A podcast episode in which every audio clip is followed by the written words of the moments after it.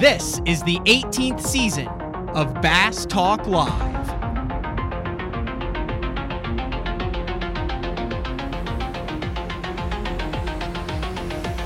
With your host, Matt Pangrac. BTL is brought to you by Lowrance, Bass Cat Boats, AFCO, Strike King Lures, Sunline, Big Bite Baits, Spro, X Zone Lures, Gamakatsu, The Bass Tank, Denali Rods, and Pro Guide Batteries. BTL coming at you. Good morning and welcome to another exciting edition of BTL Bass Talk Live, where we are going to talk about bass fishing. Coming off one of the big, like, like one of the most well-known kind of veterans in the industry. Yesterday, we went two full hours with uh, President of Bass Cat Boats and Yarcraft, Rick Pierce. I'd be interested in talking to him about the other side, Yarcraft. We went off, got we off air. I was like, "Hey, has there ever been like a commercially marketed brush boat?" You got all these guys. I don't know. Maybe that's too much of a niche thing, but like you know, I got my buddy like Jared Miller, and you talk to all these guys who are good and on uh, TVAs and all these fisheries where they're dumping brush. Now you can get into the, you know, in Oklahoma, I think it's legal now, but you have to like announce that you do it with the Corps. You can't cut wood from the bank there. Then you have to like I guess legally show where you dumped the brush, which then kind of defeats the purpose. But uh, anyway, I I wonder if the market would be big enough for like a hey, you are a bass angler. Here is a pontoon type boat that is specifically designed, marketed, and sold to you to sink brush instead of having guys that are MacGyvering their brush boats and doing all sorts of different stuff with pulleys and and hydraulics and things like that. I know some of the DNRs. I think Oklahoma's DNR has one that actually it's like it goes and then the brush slides off of it into the water. But uh, I don't know. Just a thought that I had. Mark is probably not big enough for that. Before we get into today's show, I do want to mention uh, Mark did a Mark After Dark last week. He came back. He's all fired up about the SNU bowling program. Talking about uh, literally, he's like, Oh, I'm, I'm in Iowa doing a recruiting trip, and he's getting like these. He's going into the high schools. Here's what Mark's doing because he's trying to start this SNU bowling program as the head coach. Mark Jeffries, who co hosted the show started the show 18 years ago, just in case you're a new listener. He's going in and he's doing like the football thing where he's like going into class and like pulling the kid out of class and giving him like the SNU bowling hat and jersey and all that stuff.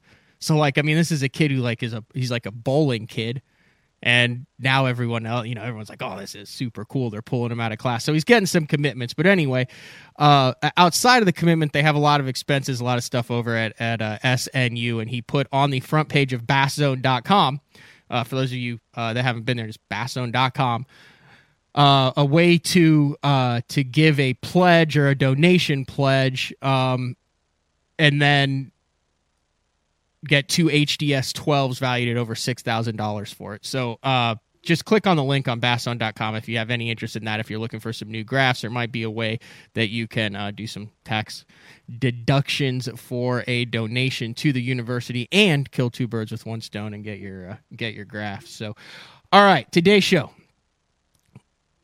It's a it it's it's cool to watch uh a career career start right? Like I remember, I vividly remember watching uh, Jordan Lee like idle out in the national uh, championships, like in person, and, and guys being like, "Hey, this the, he's this is it. This is the guy right here." Like you don't get an opportunity to see that, and I think that over the last couple years, we've seen a career start from a guy that's going to be around for a long time. And obviously it's like fishing. It's kind of hard to tell like what happens in fishing. Like you're one bite away from being the hero a lot of the times.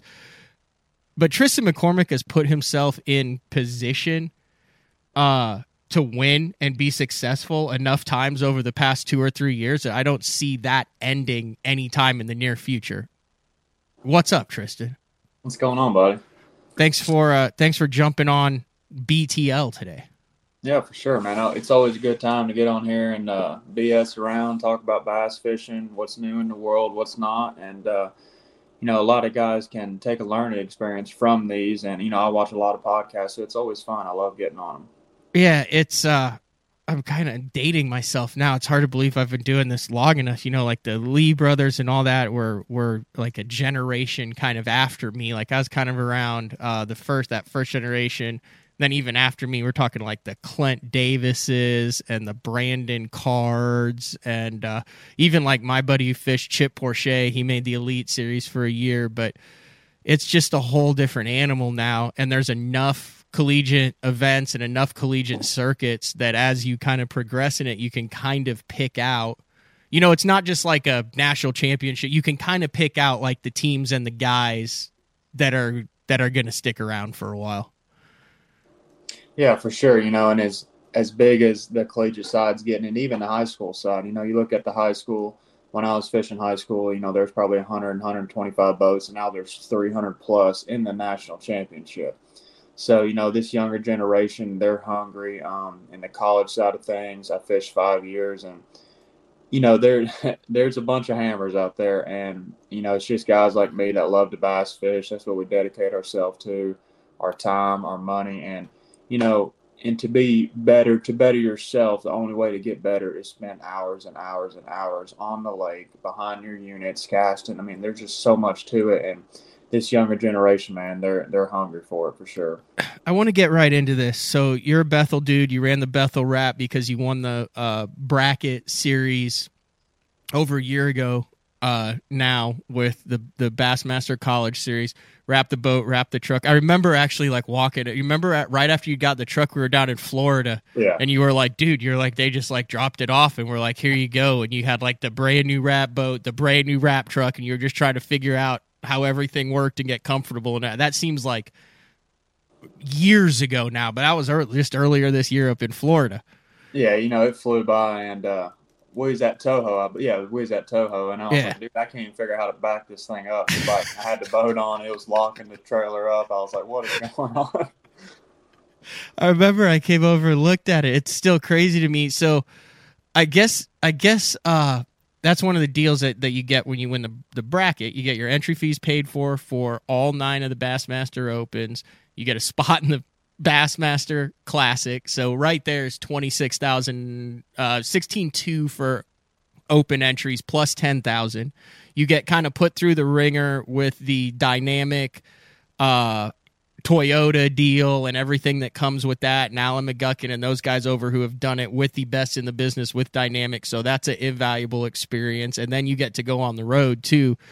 That is like that's a hell of a deal, man.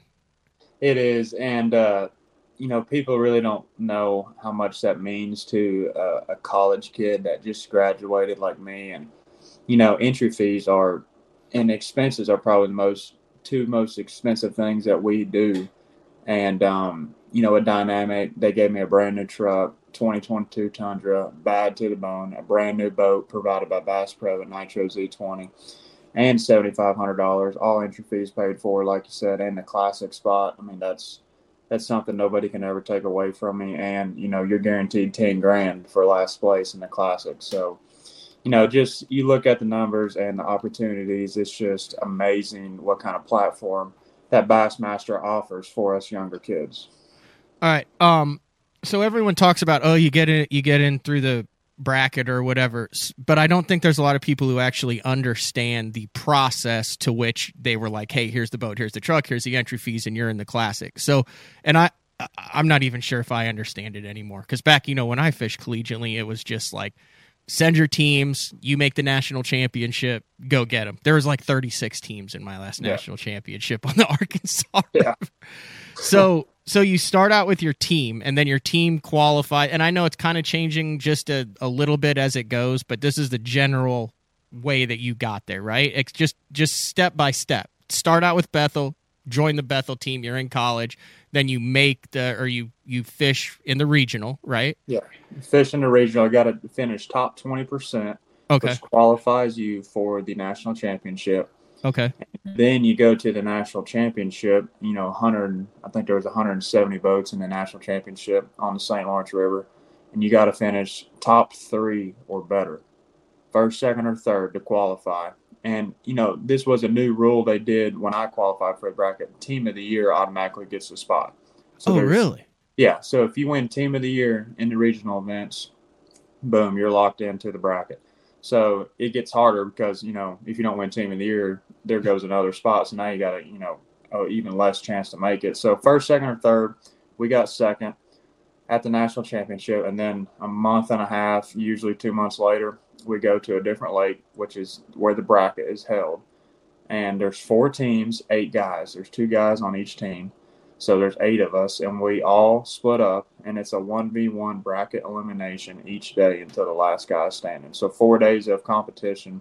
You know, you beat the guy you're up against, you move on to the next. You beat the guy, and yada, yada, yada. The last one standing, you know, is, is the winner. Was that that deal at Okay, I'm vividly remember. Was that that deal at the Alabama River in the yep. in the current where like Edwin had fished before you guys went there? Yeah, below and Jordan, below Jordan Dam. Did you start out like smashing them, or did the guy you were up against start smashing them, and you had to make a comeback? There was something weird that happened, I think, on the final day. Yeah, so uh, the final day was me and Tucker Smith. Tucker's an um, an animal, they're fishermen and he's only like 20 years old, so you're going to see him a lot in the in the future of the sport. But uh, we started out, we both started at the dam, and we know I was seed, I was seed one, and he was seed two. So they seed us back up a little bit. They seed us before the tournament starts. Mm-hmm. So basically, we go out and practice, but we keep our five biggest fish, and we come back and weigh them in. And the guy that has the biggest bag, seed one. The guy that has the smallest bag, seed eight. So the first day it's seed one versus seed eight, and then seed two versus seed seven. So long story short, it was me and Tucker left. We seed one and seed two, and we was every day we was fishing below Jordan in the current, and we was both whacking them each day. And but the final day, uh, I got I got to watch a show. I got to watch a beatdown happen, and Tucker ran off with it. He caught two big ones right off the rip. I was like, "Ooh, this is not good." I lost two or three nice ones, and at the break, it was like he had ten something pounds, and I had like three. So it was a seven pound deficit, and I was like, I've got to make something happen. And I ran around because you know I got I got tired of watching him catch him, so I left, and I probably shouldn't have left, but went and ran some other stuff, didn't take a bite, and come back up there after the period or at the break period, and uh, man, there was literally like if you go watch live, there was a 32 minute window where it was just boom, boom, boom, boom, boom, boom. And I caught 11 pounds something and I ended up beating Tucker by three ounces. So, um, that's another funny story. Three ounces. That's kind of like my my hit or miss. Uh, could be glory, could be terrible. Won the national or lost the national championship by three ounces. Won the bracket by three ounces. At Oneida, I missed the top ten cut by three ounces. So the three ounce curse is, uh, you know, it could go either way for me. Well, isn't Tucker the dude who won the million dollars in Johnny Morris's tournament? And then didn't yeah. he win like every single high school national championship that he fished in? Yep, that's him. so he fished the opens this year. I remember seeing him, and he uh cashed a check. He was twenty third at at Hartwell. Is he yep. going to be? He's going to be dominant. I mean, he's what twenty years old now. He's is he the next one coming up? Yeah, I could say. um you're definitely going to see a lot of Tucker. He's a, a very talented kid, and um, he was very fortunate. He got to spend a lot of time with Aaron Martin, so you know there's there's no telling what Aaron taught oh, him. Um, yeah, so he, he's kind of like one of those spinning rod guru kids. You know, he's really good with his electronics. Um, you know, he came out with that uh, with Picasso, the, his uh, his ball head yeah. for Mickey rigging. He just released that, so you know, Tucker did. Young, yeah, Tucker did. Oh, he's already doing tackle. Yeah, that's what I'm saying. Like to be that young and, and to already, you know, have your face on a bait, that's pretty stout. Um. All right, I'm trying to figure out where I want to go from here. So we've talked a little bit about the college stuff. Let's stick with let's stick with this. So we've always talked about like okay, uh, we've talked about Bethel, uh, Dallas Baptist, McKendree. There's just a couple schools that seem to to really excel. Uh, Auburn, some schools that really seem to excel when it comes to collegiate bass fishing. I've glossed this over a lot of the times by just saying, "Oh, they're good. They get the guys." You've seen the inner workings of the dynasty. I mean, it's Bethel is a bass fishing dynasty. Why? What? Why? What are the inner workings on that? What makes Bethel produce a level talent for the past decade? So I'll say a couple things. Um, you know, when I first got here as a freshman, I noticed right away there was guys from all over the country, um, up north, down south, Midwest, California, you know, just all over the place. And, um, you know, I look back and the relationships we had with each other, um, not just here at school, but like on the road, we learned off of each other. And when you get, when you're out here on Kentucky Lake back in the glory days and, you know, we're all slinging top waters and traps and, you know, looking at our maps, like, you know, why are they sitting here? Why are they doing this?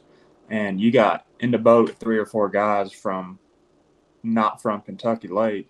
And they're like, oh, let's go over here to this little place. This looks like something back home. And we pull over there and jack them.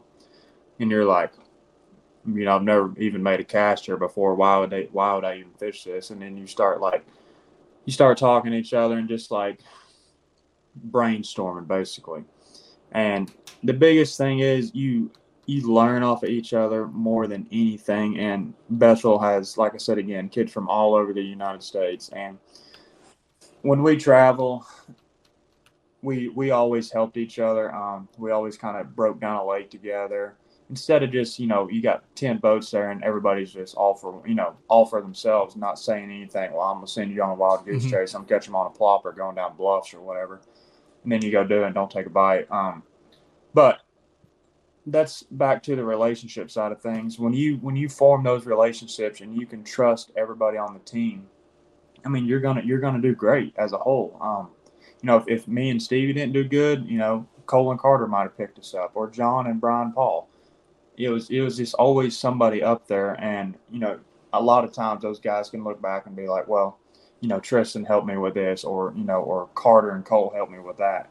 So, you know, that's the cool part of it. I think. Um, I think that's why kind of we excel, and I mean, of course, the talent. I mean, you got the Cole Floyds, the Cody Huffs. The so, how do they find those? Is it is it you had one kid that was good at at Bethel, or did they start offering scholarships, or was there a coach that was super aggressive? Like, I mean, how does that talent all end up at one school and not get dispersed?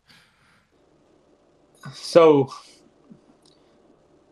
there for a while, like coach would kind of listen to us, like, hey, you know, this you need to go after this kid or this kid. I went to high school with this kid, and he's a freaking hammer. Um, but you know, you look back, Bethel was the first school to offer a scholarship for bass fishing, and that's when Dewey Sims was there. Um, Cody, Zach Parker, you know, those those guys are legends here at Bethel, and you know, Zach Parker should have won the, the bracket the first year they had it. Um, he pulled up on his final place, the final day, and there was two local guys catching him every cast because they've sitting there and watched him. But, you know, back in the day is really where I think why we all wanted to come to Bethel was because of Zach Parker, Dewey Sims, Cody, and all those guys because they were Cody like, Huff. No, no, no. Cody. Um, no. No, this was way before Cody Huff. Dewey Sims, Zach Parker, Cody Ross. Okay. So Cody and Zach, like, dude, I can remember them. Like, I can vividly recall them catching like 42 pounds in a bass tournament, and it's. I think it's still like in the top three biggest. And you're like how old at the time? Like 14? Yeah, like 13, 14, 12, and you know, just looking back and like seeing that, um, the talent that was already there. And you know, this was like before really before like all the big electronics come out. Like back then I think it was a Gen ones Lowrances that were, you know, the top of the class back then. Mm-hmm. So, you know, to see those guys doing it with, you know, with what they had, I mean, it was it was truly amazing. But, you know, back to the question, I think that's the biggest reason why um Bethel has such a, a, a, name in the sport for my my group. I guess you can say my generation, my age group, because we got to watch those guys, our idols back in the day, dominate the college field. Okay, so like you're a kid, so like if you're into golf, you're like watching the guys. If you're into like I was into hockey, right? So I like watched Paul Kariya for the Yeah. University of Maine. Wanted to go to the University of Maine because of Paul Kariya, which is totally bizarre and weird, but I did. So that's how you that so that when you were this is important because when you were that age, college fishing was already established enough, already had a big enough of following. There's social media that was around, right? Like I mean that was active. And they did a good enough job to get you hooked to where when you were that young, you knew for 3 or 4 years this is what I want to do, and I want to do what these guys do at the place that they want to do it. Just like you have kids who are in, in high school that want to play ball at OU or want to play ball at, at Kentucky or want to play ball anywhere else. Same exact thing with you fishing with Bethel. Yeah, yeah, for sure. And you know, and, my, I've said this a couple times. You know, my biggest thing, you know, throughout this whole this whole program this year, um, was to leave footsteps and to to show to the younger generation that it can be done, even if you don't grow up in a fishing family. Because my family knows absolutely nothing about the sport of bass fishing. I did this all on my own, and you know that's I just want to prove to the younger generation if you have goals, if you have something in mind, go chase them. It don't matter what your background is, you know, how much you know about it. If you set your mind to something, you can 1000% go to accomplishment because I'm living proof of it. Wow. So that so that was the original Zach Parker, Drew Sims, Cody Ross. I've never actually like dove into this, so I'm kind of interested in this. So then uh, other names. So then obviously you have John Garrett, right? Cody Huff, Okay, Cody Huff. KJ Queen, Oh, I keep forgetting that KJ went there. yep, Cole Holy Floyd, cow. Cole Floyd too. Uh he he's on the BPT like he had like one of the craziest years last year ever for a rookie. Just think of it this way, Matt. There's this year at Knoxville. There's going to be three Bethel University alumni guys there. In the classic. Me, KJ, and Cody. Okay, who else am I missing out of here? We have uh you, John Garrett, Cody Huff, KJ Queen, uh Cole Floyd. I know once you start naming names, it's a slippery slope. So if we leave out someone, no, no offense, but I mean you're talking about a dynasty here. I mean this is like naming Alabama running backs, Tristan. Like seriously. So Garrett Enders is one of them. I was actually with him yesterday. We was brushing a couple duck blinds, but you know Garrett was he's got a very very high um, high school back in the day. Like he Uh-huh. dominated high school. Um, let's see who else. Yeah, as far get- as on tour. oh, on Garrett's not on tour. No, but I meant, is there anyone else that? And is there anyone on the team now that's like following you? That's been that's having success. Or, yeah, there's several guys. that's freaking crazy, man. Uh let me show this. So this is another thing, and I wonder. This is uh uh map quest here.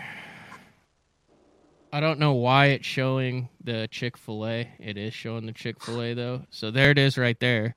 So like you're right by Kentucky Lake, right? Yep. So this is basically the area here. This is Tennessee Yeah. but I don't think people realize like right there is Wheeler, right here is all of the TVA stuff. Then you go to Nashville and you have all of the Tennessee stuff. Yep. You come down here and you've got Ross Barnett, all the Mississippi stuff, all the Alabama stuff. You're not terribly far from the East Coast stuff as far as the Blueback Lakes and all that.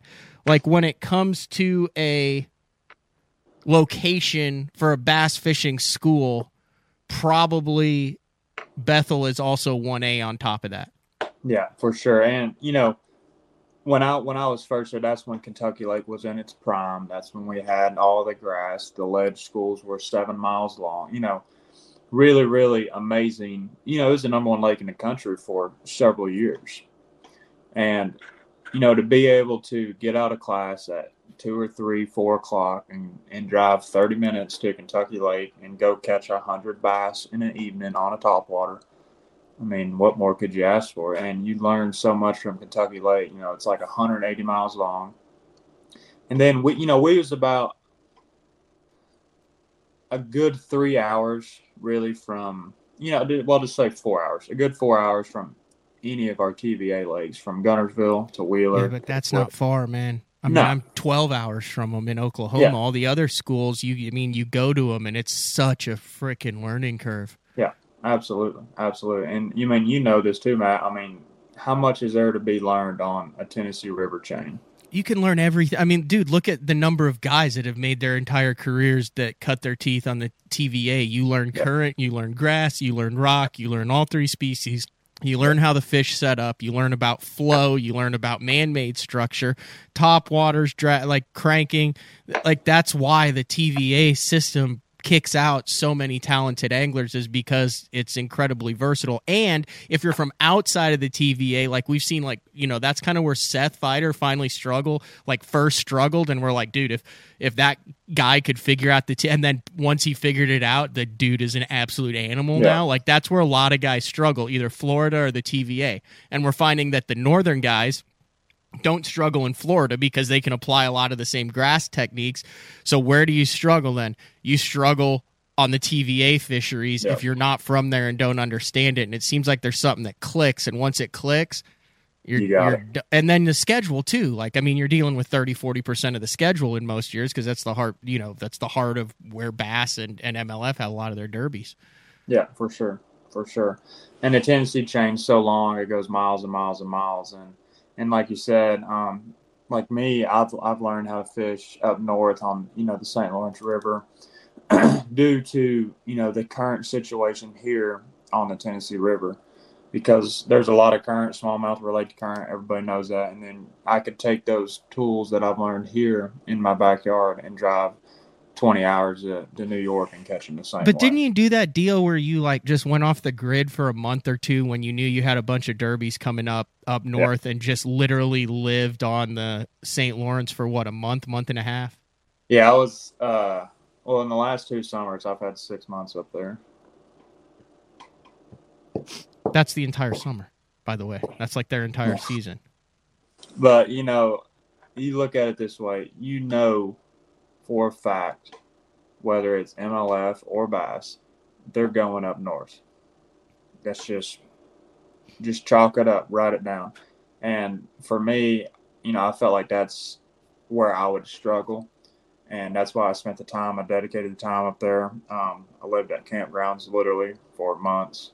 And I just went out there and learned Ontario, St. Lawrence, Champlain, Oneida. Like those were the lakes I fished and they're all very um, unique in a different way. You know, Champlain's big forward-facing sonar plays, big top water, St. Lawrence drifting, of course, Oneida structure, rock piles, and Ontario is just God's. I mean, it's the best thing on God's earth. I mean, yeah, what more could you ask for than giant smallmouth, and you can go catch thirty pounds of brown ones? Like, pretty insane.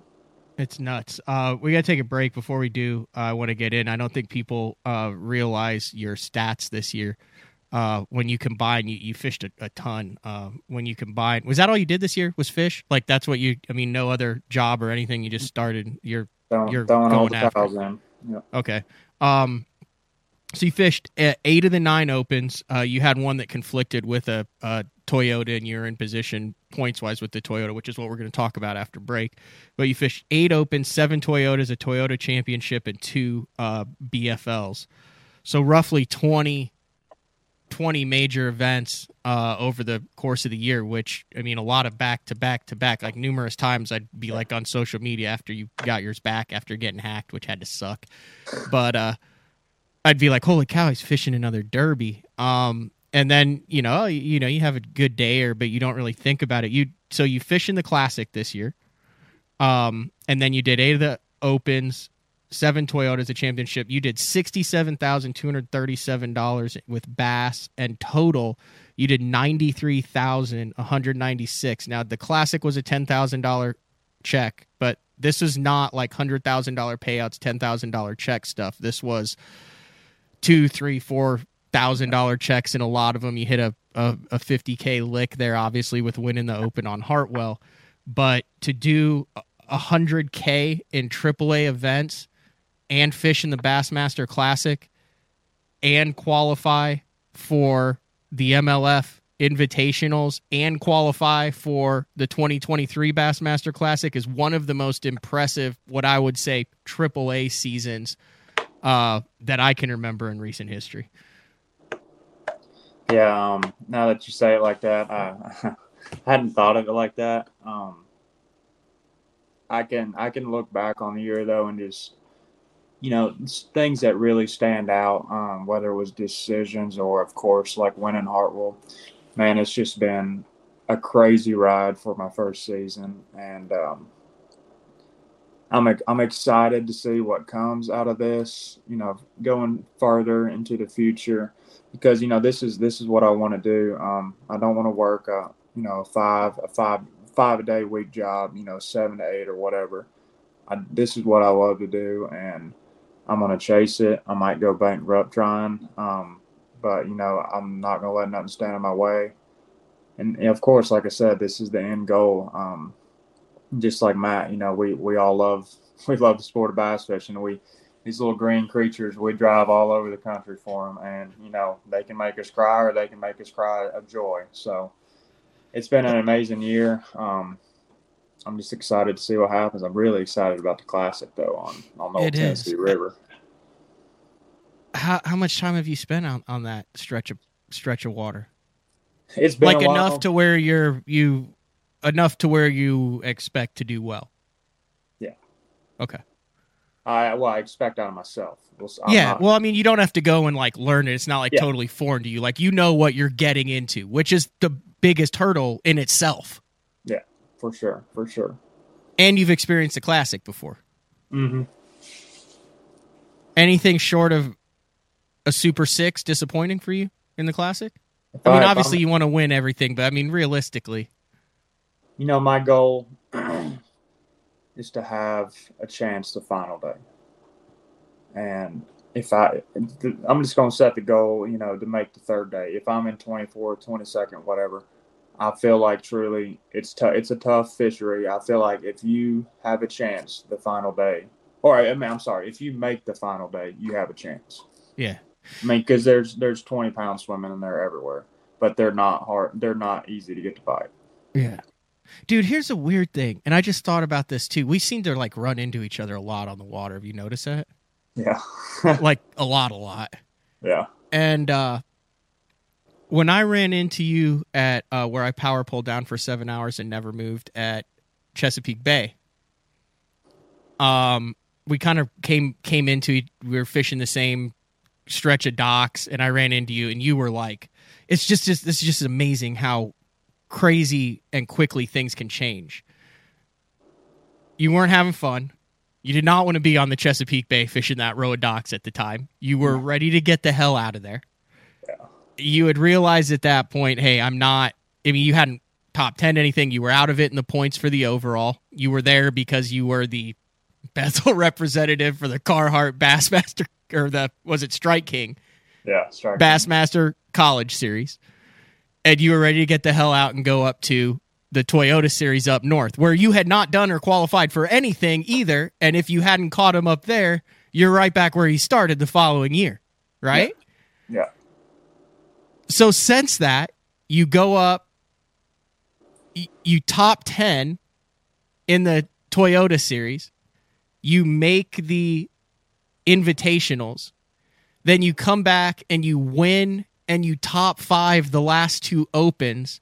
So in that month and a half span, you qualify for one of the major tours, you win a Bassmaster Open, you make sixty thousand dollars, and you qualify for the 2023 Classic in your backyard. Like you would never have known that when you're just sitting there uh, at at Chesapeake Bay going, "This freaking sucks." You know, dude, I never, I never thought of it that way. Um, yeah, I remember. I could about replay that whole three hours right there. The whole. Oh, dude, you were miserable. I turned to my co-angler and I was like, uh, "Tristan is not enjoying himself right now, dude." And it's like seven thirty in the morning. yeah, it was early. I'm like, I'm just ready to leave, but you know, um, that's that's crazy, man. I mean, I I truly didn't even think of it like that, and you know, that's that's where it all started. When was that? Oh gosh. Uh, Hold on, I'm looking up the standings. I'm trying to figure out because all of this happened after that, right? I'm pretty sure that was in August at Upper Bay. Yeah. Uh, hold on. the. St. Lawrence 20 was like the first week of September. 2022 opens I'm pretty sure. Yeah. September 10th. So between Yeah. September 10th and November 1st, so that's literally yeah, that's 80 days, dude. Like that's crazy how much happened in your life and your career in a month time. Yeah. I mean that's that's just insane. All right, we're gonna take a break. Uh, when we come back, we're gonna talk about your your plans for the for the future for 2023 and beyond. Obviously, being in the mix in the final day of the Bassmaster Classic is there, but uh, you've got some decisions to make. I think you've been on a couple other podcasts. You've kind of mentioned what you were gonna do, but I, I'm gonna kind of push you on it, man. I want to dive do it. into dive into the decision making. It's BTL on a Tuesday with uh, two-time Bassmaster Classic qualifier Tristan McCormick. We'll be back right after this. Your key to better fishing this season is Elite FS, now available at a new lower price. Get Elite FS 9 today for $9.99, and we'll throw in a C-Map reveal chart, our premium mapping solution for free. Elite FS works with all state-of-the-art Lowrance sonar, from chirp, side scan, and down scan imaging with fish reveal to high-resolution active target live sonar. Elite FS9 and C-Map reveal. Offer ends August 31st. The new Puma STS has been redesigned from the ground up. With the angler, design, function, and performance in mind, nothing on this new offering was compromised, and the only thing carried over from the previous version is the name. Based on the Soft Touch series hull that started with the flagship Jaguar, this new model is nimble and performs incredibly well at all speeds with either a 250 or 300 horsepower engine. Featuring a new 96 inch wide body footprint, this hull measures out at 20 foot 7 inches in length. Industry leading design coupled with tournament winning performance. The Puma STS from Basscat. Feel the rush. Hey guys, Gerald Swindle representing the AFTCO Hydronaut. This is the jacket I love wearing when times is tough, and I'm talking about the weather, not the fishing. The jacket, what I like, I got a double cup right here. I can seal up the bottom of my jacket because when you're fishing, you're holding your arms up. You're bad about getting water runs downhill. Everything bends good. I'm long arm. Look, it fits very comfortable. My arms is flexible. I've got the speed hood on, pouring down rain. I can get everything zipped up. One thing they did is they made plenty of pocket space. If you ain't got enough pockets in the Hydronaut rain suit, you just got too much stuff. From the water membrane, that's 30K, baby. 30 times the reason you ain't gonna get wet. Super warm. If it's cold in the wintertime, you put on your Hydronaut, you're gonna be a much more comfortable person. If you don't want to just look sexy at Dairy Queen, wear your Hydronaut. We got it from small to 5X. Most rain gear does not come in that many sizes. You got waist adjusting straps. We can make it fit you. No matter what the environment is, we want you to be comfortable. We want you to be dry. You gotta check it out. It ain't gonna let you down. The KVD 100 jerkbait. 15 different colors. A perfect combination of roll, wiggle, and flash. Increased castability. 3D eyes. Premium black nickel hooks. KVD. Tie one on. Striking lures. Elite Series Pro Darold Gleason here. My Pro Guide batteries keep me going on those long tournament days and long practice days. Always plenty of juice, never fail. The best part about Pro Guide batteries, it's the people behind the company. They have over 40 years experience in the battery business, keeping all of us fishermen out on the water longer, catching more fish. Check them out at ProGuideBatteries.com. What's up, Bass Talk Live fans? Brandon Palaniuk here. And ever since I won a couple Bassmaster Elite Series events on X Zone Lures, I've been getting a bunch of questions of what makes them so special and different. And really, the truth is, it's in the details. The little details, things like no cheap fillers in their plastic. That gives you more lifelike action, more realistic and vibrant colors. But don't just take my word for it. Go to www.xzonelures.com and check them out for yourself. Are you looking to install your own fishing electronics? Well, the Bass Tank is here to help you. The solution is the Bass Tank Power Harness. It takes the guesswork out of installation. No more voltage issues or interference. Designed by an engineer so that you can get professional results right there in your own garage. installation done right with the help of the Bass Tank Power Harness. You can feel confident knowing that your installation was done right. The Bass Tank Power Harness. Give us a call or order yours today at thebasstank.com. Welcome back, BTL. It is a Tuesday, right? Yeah, it's Tuesday. Tuesday. BTL on a Tuesday, November Yep. 15th with Tristan McCormick. Do you think there's a clutch gene in fishing? Like, were you really good at other sports? Were you always the guy who could sink the, the free throw or like that? Or so listen, there's two sides of it. There's a clutch gene. There's guys who are just destined to be great. They're going to make the right decisions, and when they have that opportunity, they're going to rise to it on the final day. There are guys who are pessimistic and they wilt under pressure and they'll never be able to never be able to succeed because they can't handle it. And then there's the thought which is where I sit in the middle, which is if you give yourself enough opportunities to succeed and do things right, eventually it will come to fruition. Where do you sit under that? There do you believe in any of that stuff? Cuz I mean you're you're pretty clutch right now it looks like. Um, yeah, I definitely, I definitely think there's something to that. Um, you know, growing up, like I, I, I feel like I can handle pressure really well because, um, flashback to my younger years when I wasn't bass fishing. Um, I grew up riding horses all over the country. Um, I did team penning and ranch sorting. If anybody has any idea what that is, um, but you know, I grew up. Is that like Yellowstone stuff? No, that's reining. Okay. Um, so what is it? So it, it's basically well, you're thinking of roping too, but team penning's like long story short, you're chasing around a bunch of cattle basically. Um, you got 30 head of cattle. They're all numbered zero through nine. They're on one end of the arena. You got a team of three. You cross the foul line. They call out cattle number four. You got to go get all three of the number fours and go pin them in the end of the arena on the at a pin in under 60 seconds without any of the other 27 head of cattle crossing the line. All right. So you were fairly Yeah. decent at that. Yeah, um, I did it all my life. Um, I've got five five world show titles. Um, rode in the Calgary Stampede in Canada. You know that that's all I did. You know, um, I was homeschooled basically. I went to school, but I was basically homeschooled. Traveled every single day. How do I, mean, not by know the time, this? well, I don't really talk about it that much, but you know, I was. I think I was by the time I was ten. I've done been to 41 states, um, competing, traveling. So uh, yeah, you know that that's that's a background of me. Um, I rode in front of the PBR finals in Las Vegas in front of 85,000 people.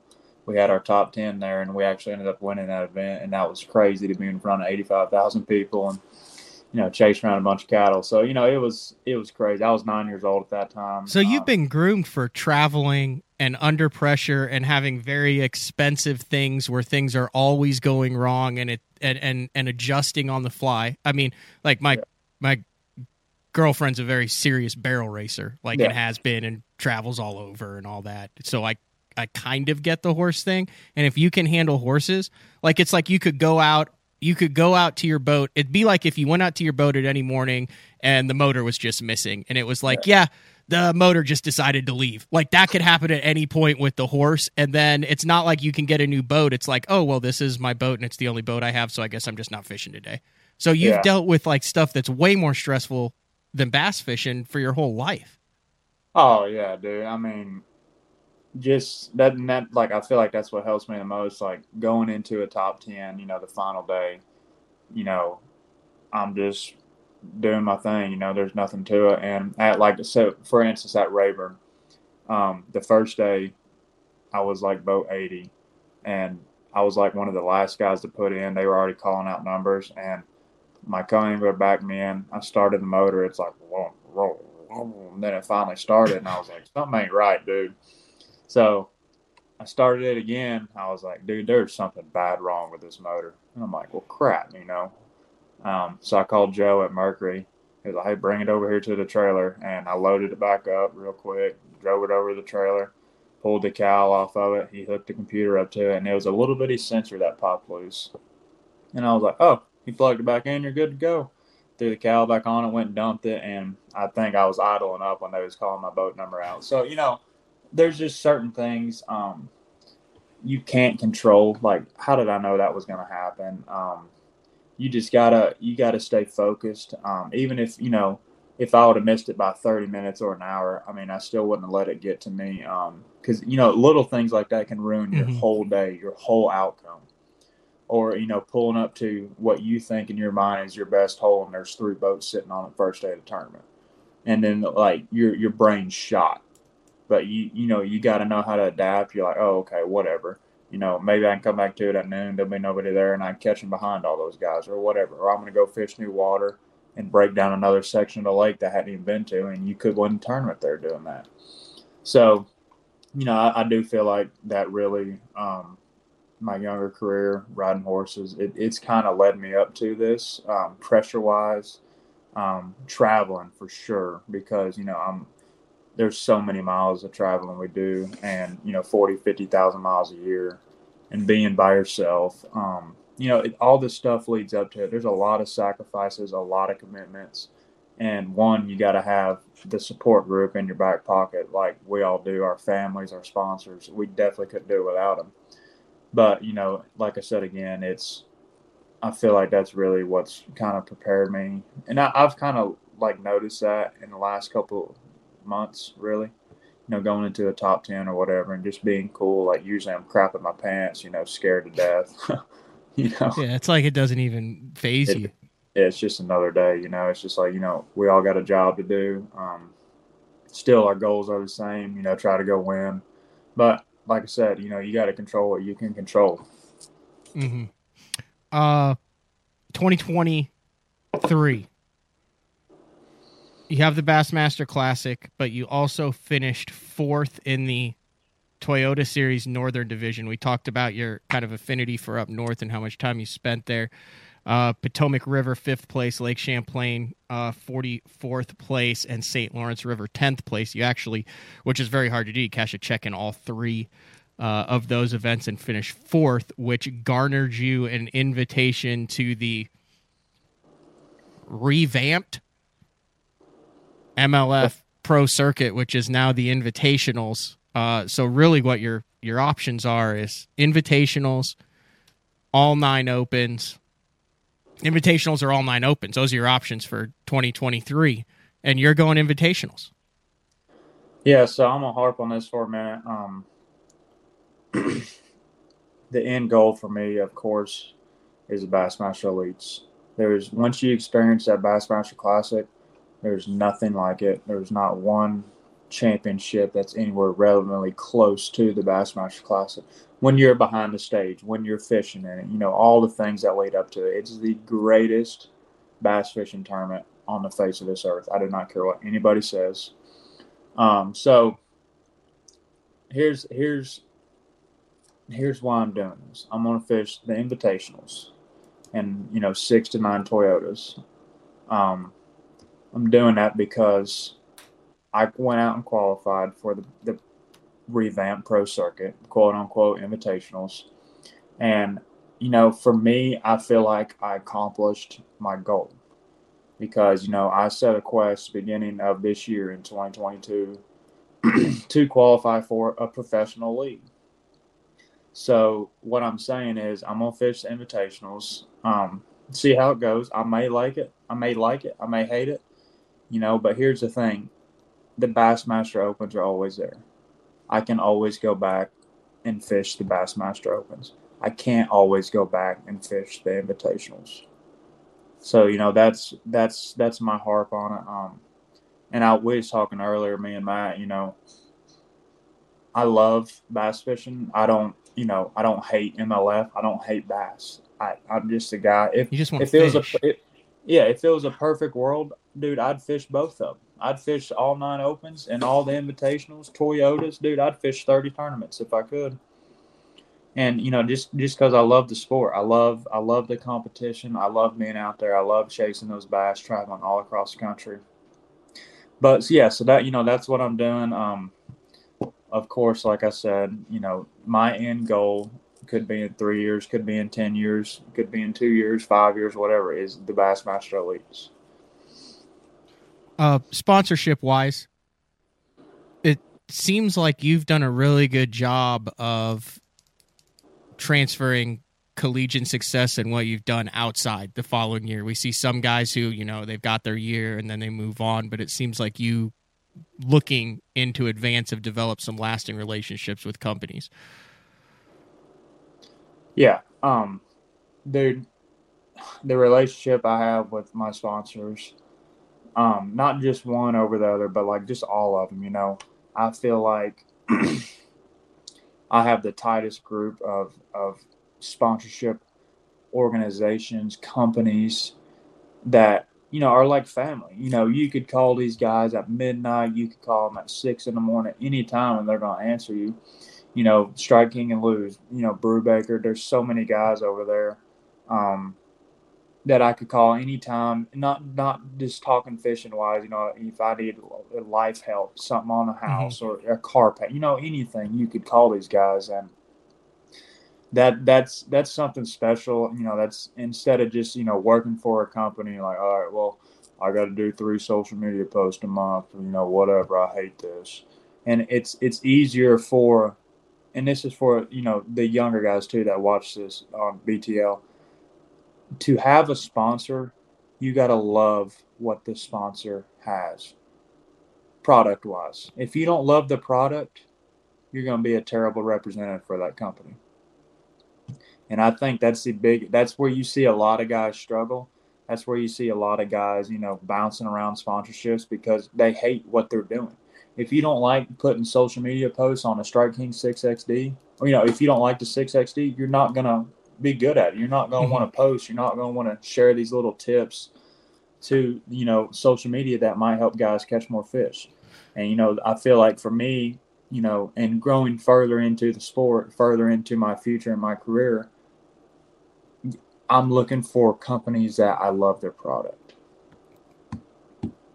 Uh, I've told a story before about how we kind of met at a random hotel, and I thought you were like 30 years old and like, you're doing the same thing as me, and then you're like, "No, dude, I'm 19." yeah. And I was like, "Okay," but then after that, I saw you at at ICAST at Bassmaster Classic at outdoor events. This was before you were college bracket champion before you were doing all of this stuff you grinded really hard like i'd always see you in either like the blazer booth or the sea clear power booth or a number and you were always there talking to people who at the they didn't they didn't know who you were you were just yeah. there working the show for your sponsors and like every single day like you were always in the stuff which i think is really underrated because now they you know they'll see you at a at, at an ICAST or at an event or at a show. Well, yeah, that's Tristan McCormick. Look what he's done. He's done this. He's won. He's got the two classics now.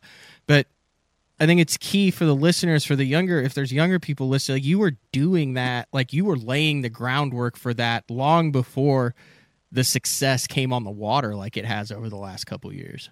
Yeah, you know, and like you just said, you got to you got to get your feet wet before you jump, you know, face first into the water you know, working the shows growing up, um, you know, like I said before, anybody really knew who I was. And it, and it goes back to what I said. You got to love the product to go work those shows. You know, I don't care if, if there's 5,000 people on that show, nobody knows me, but I'm going to try to sell something to somebody, you know, and I might sell 100, I might not sell anything, but you know, talking to the people just about the product, whether it's a sea clear or a boat manufacturer, whatever, reels, rods, you've got to love what you represent. And I mean, I'm a harp on that over and over and over. It's not just for the sticker on the side of your boat or on your jersey. It's doing what you love and doing what you love to do with a product that you love. And that was a lot of words right there. no, that's really important stuff. Right, that's something that uh, there's people out here go, well, how do I get to that point? It, it's there's so much. It's like a iceberg, right? There's yeah. so much stuff.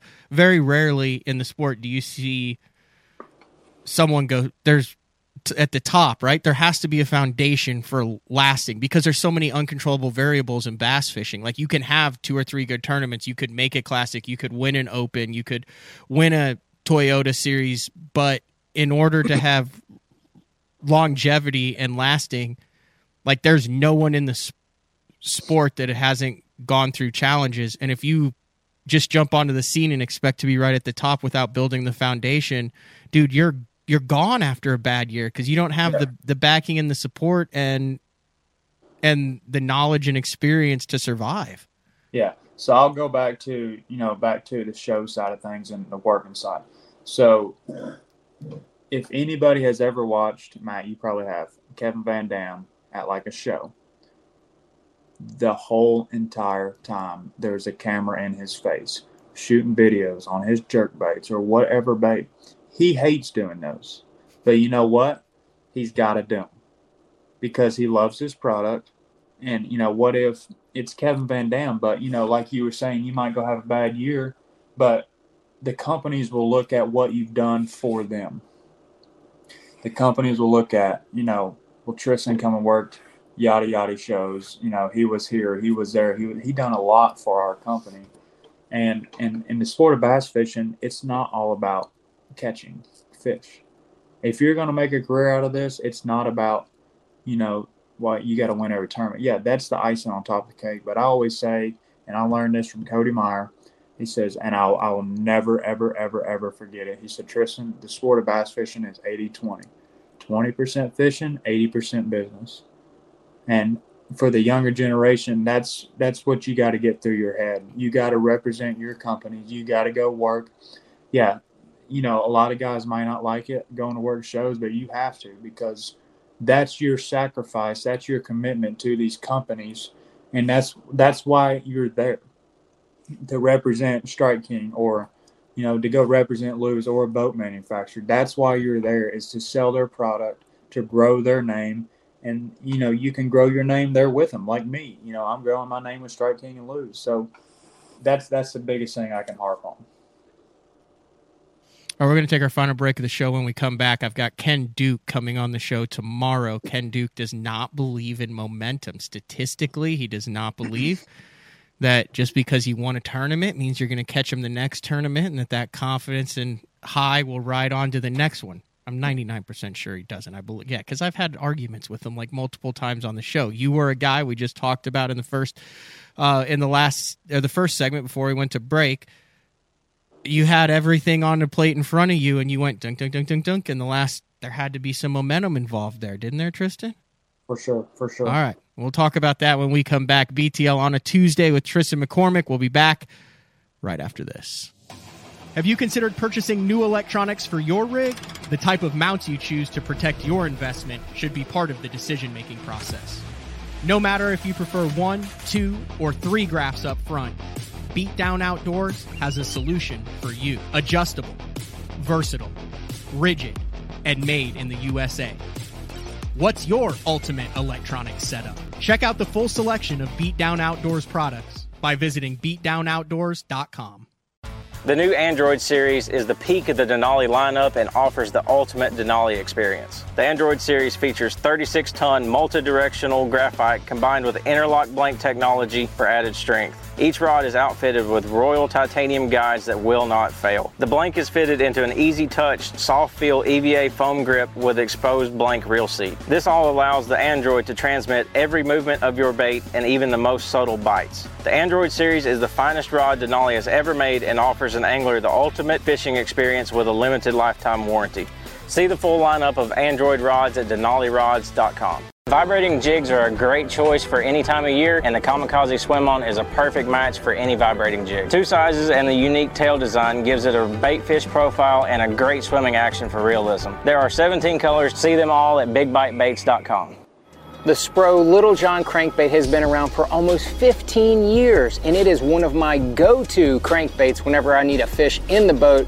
So you can never have enough new colors that's why Spro's coming out with a handful of new colors, including Pearl Shad, which has this bleached out white look, but it's got this pearlescent, really, really pretty. We've got Copper Shad, which looks amazing in the water. It's got that purple flake on the back, really, really pops in the water. And then if you want some real pop, we've got Sparkle Shad, nothing but sparkles all over this thing. And then last but not least, we've got the matte sexy shad. Just a really different looking color for a crankbait. So you want to give them a little different look. That matte sexy shad is definitely the one to go with. All these colors are available in the original little john and the md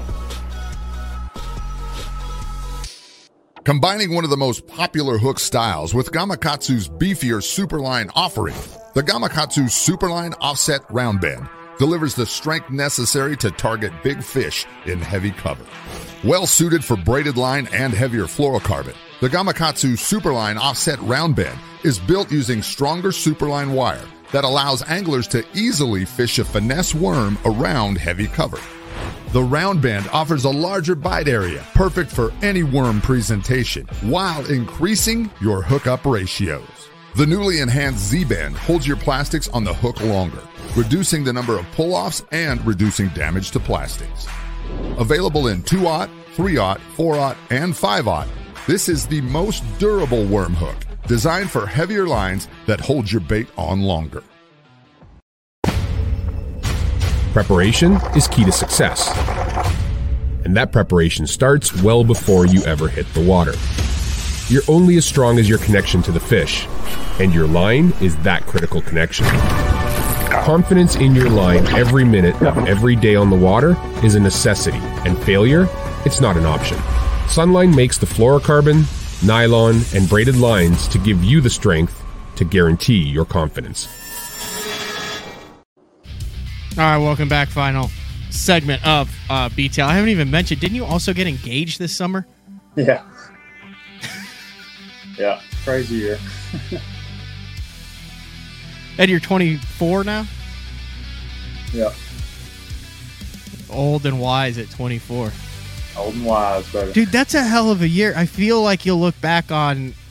I feel like you'll look back on this year in like 20, 30 years and be like, dude, 2022 was a freaking year, man. Yeah, it was a banger. I mean, who knows? Maybe you might like win a classic and a well, you can't win a championship this year. You could win a yeah, you're not Fisher. You could win a classic and an angler of the year this year. Be crazy. That'd be a heck of a thing to do. All right, let's talk momentum. Uh back to back.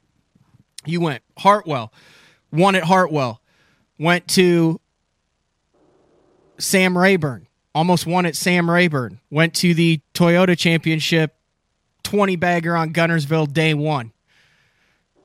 Not so good on day two, but that happens. It happened to like 90% of the guys who had 20 pounds. What was the deal with that, by the way? Like, how did so many of the guys in the top 10 just come in with like one or two on the second day? I think a lot of like a lot of us were doing kind of the same thing. Um, it was a gamble, but I mean, back like you were saying, it's a championship. Why not gamble? Um, there was two hundred plus thousand dollars on the line. You know, I'm I'm not going to go in that tournament and be like, oh, you know, let's try to cut a check here. You know, going in that tournament, it was one objective, just like the classic, and that's win. But yeah, I don't know, dude. It was. I got set back to reality real quick.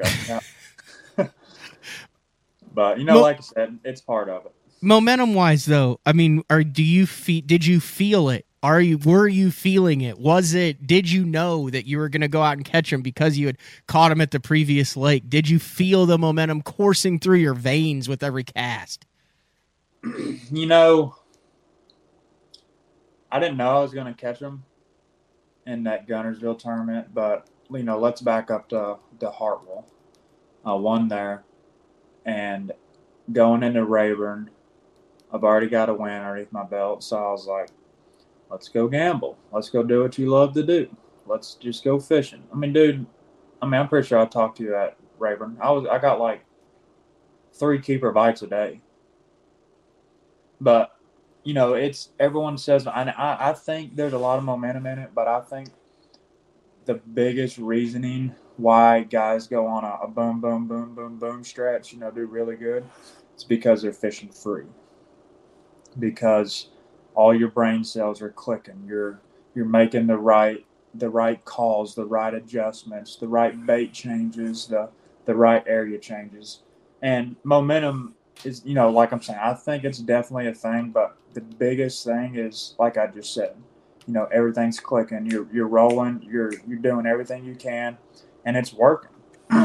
so I mean that's my take on it. Um I don't know what a lot of guys think about it. I mean, all you hear Mercer say is momentum, momentum. I mean, you look at Brandon Lester.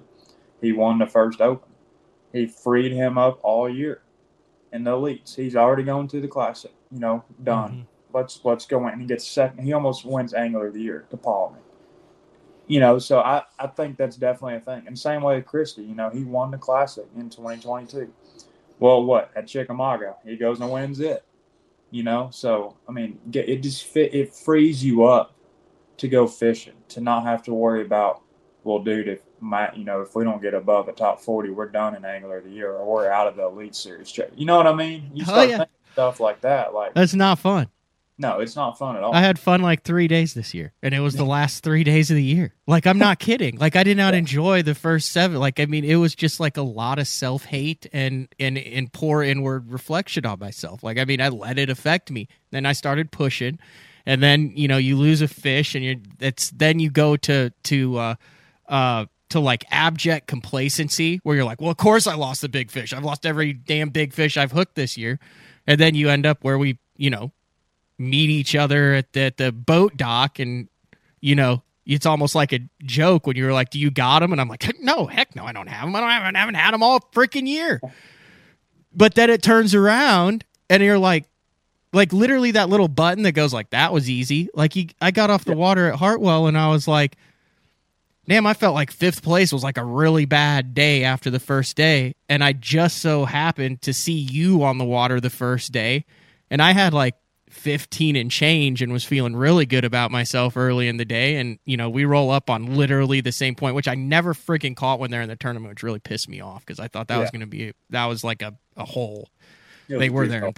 there were some there in practice but i think maybe there were three or four of us running it. Yeah. uh and i'm like you got him and you're like oh and you know uh, right at 16 and i'm looking at my co-angler and i'm like crap we've talked to one guy and i'm already in second um but I like enjoyed that day. Like I lost Yeah. one that day, no big deal. Like I mean, I enjoyed that day. I enjoyed the second day. I enjoyed Rayburn. Like I had fun, and guess what? I cashed checks there because I was out of the points. I had nothing that didn't even matter. you know, looking back, you might say the same thing, Matt. You know, and and you've you've experienced the opens, and for me, I haven't. You know, this is my first year. Um, looking back at the beginning of the season, I think. Well, I don't think. I know that I pushed myself way too hard. Um, meaning that you know, if I have one bad tournament, I'm screwed Mm-hmm. which is one thousand percent the case. Yeah. But you know, in your mind, like like we were saying, you know, the fish free, the fun days, like you know, who cares if you lose a three pounder on Hartwell? You know, we knew we was going to get more three pound bites, and it's no big deal. But you know, looking back at the first couple tournaments a year, I mean, dude, I was in like a hundred something place, like the first three right out the gate Mm-hmm. and I was like, "Gosh, damn it," you know. Um, but looking back, I wish I would have approached that differently. Um, made some, I don't even know different calls, but like just relaxed a little Yeah. more, have fun. But you have to go through that to know that, don't you? You have to go through it tense and make the mistakes and make it and then have the success and then have the wherewithal to look back. Yeah. Like I feel like everything you you do next year, you'll look like if you're growing as an angler, you should look back on everything in the past and go, I wish I knew now what I knew then. And I, I can't believe I made even in tournaments where you make good decisions, that's growing as an angler. I think you're in Yeah. trouble as an angler when you look back and you're like, damn, I was really good 10 years ago. Or I was Yeah. really good three years ago and I'm not good now. Like if you look back and don't go, what the heck was I thinking? Yeah, That means you're not growing, in my opinion. Do you agree? I agree one thousand percent. And like you said, you know, I had to I had to learn that the hard way. What I learned in the first couple tournaments. I mean, I I didn't know what to expect. And you know, like you said, I could look back on it when I go fish the opens next year, or whenever I do to try to go qualify for the elites. You know, I can look back and be like, well, I'm not going to do that. You know, I'm going to go have fun, and I'm going to go lay everything out there. And if it happens, it happens. And I'm gonna go have fun. That's the biggest motto for me is one, control what you can control, what's in your circle, and two, have fun because, you know, one thing are who knows how long we're gonna be able to do this, you know. Um something could happen to me today and I you know, or whatever, you know, so every day on the water I feel like is got to be enjoyable and fun because we're doing what we love to do. You know, back to what we were saying earlier. You know, we love traveling across the country, seeing new places, catching fish, and and that's that's a big, big thing. I think. That's good stuff. Uh, hey, I want to end this. Like, obviously, everyone talks about your hair and stuff, just like everyone talks about Terry Scroggins being able to cook and every, you know what I mean? Like, it's a thing. Yeah.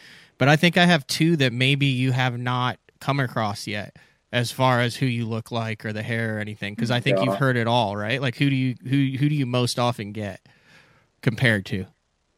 The caveman. yeah. Um. This is before your time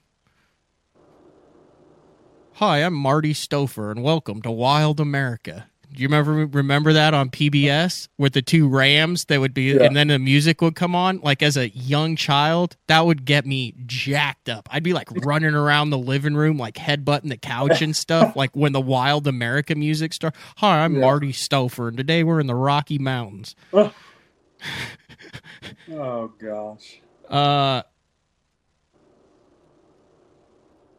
There it is, right there. Yep. That's that's pretty good, right there, is it not? Pretty pretty stout. Have you heard a Marty Stouffer comparison before? I have not. That's okay, that's a new one. Um, this one you probably have, and I don't know why the screen is so big, but it is. You big Little House on the Prairie fan? Oh yeah. Have you heard? Have you gotten this comparison to Michael Landon before? I have. Look at this one. Look at this one. There it is. I mean, that's a pretty good one, is it not? I mean, hey, if I look like that when I'm 50, I'll take it. yeah. So this might seem a uh, little bit. I got to pull your website up then. Because you also have a full on website. So if I pull your website up, this makes a lot more sense then. Your your lead photo on your website cracks me up. you look like you're very. There it is, right there. Yep, that's her. but, uh, where's your gallery? There was one. There was one that was exactly like Michael Landon. I mean, it was so so close to Michael Landon. It was joking, but all right, I wanted to sh- share those because every time every time I see you, I think Marty Stouffer's Wild America with the trumpet playing and the two Rams banging into each other. I can't help it. It's like ingrained into my head. Same thing as like in Fisherman TV. Yep. You know, we now go to Lake of the Woods. I've been working on getting his name's Barry Brulin, I believe, who does the voice of In Fisherman. I've been trying to work on getting him on the show. So like that's seared into my childhood. Uh, and then also good. Midwest Outdoors because I grew up in mm. Illinois. That's awesome. got, That's awesome. You got anything else you want to get in here, Tristan, before we close it? No, I think we had on some good stuff, man. You know, um, there's some good things out there for the younger generation. And uh, no, I liked it. It was fun.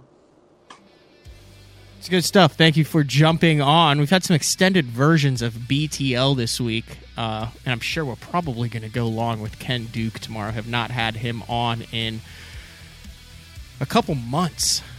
We'll ask him about the momentum thing. I'm more with Tristan on this one. I don't care what the numbers say. There is such a thing as momentum. You uh, rode it high and rode it well for the duration of the season, and we will see you uh, when the invitationals kick off and then also at the Bassmaster Classic in 2023. Tristan McCormick, thank you for jumping on BTL. Thanks a lot, brother. Enjoyed it. We'll be back. Ken Duke tomorrow. Uncle Frank on Thursday. We'll see you tomorrow.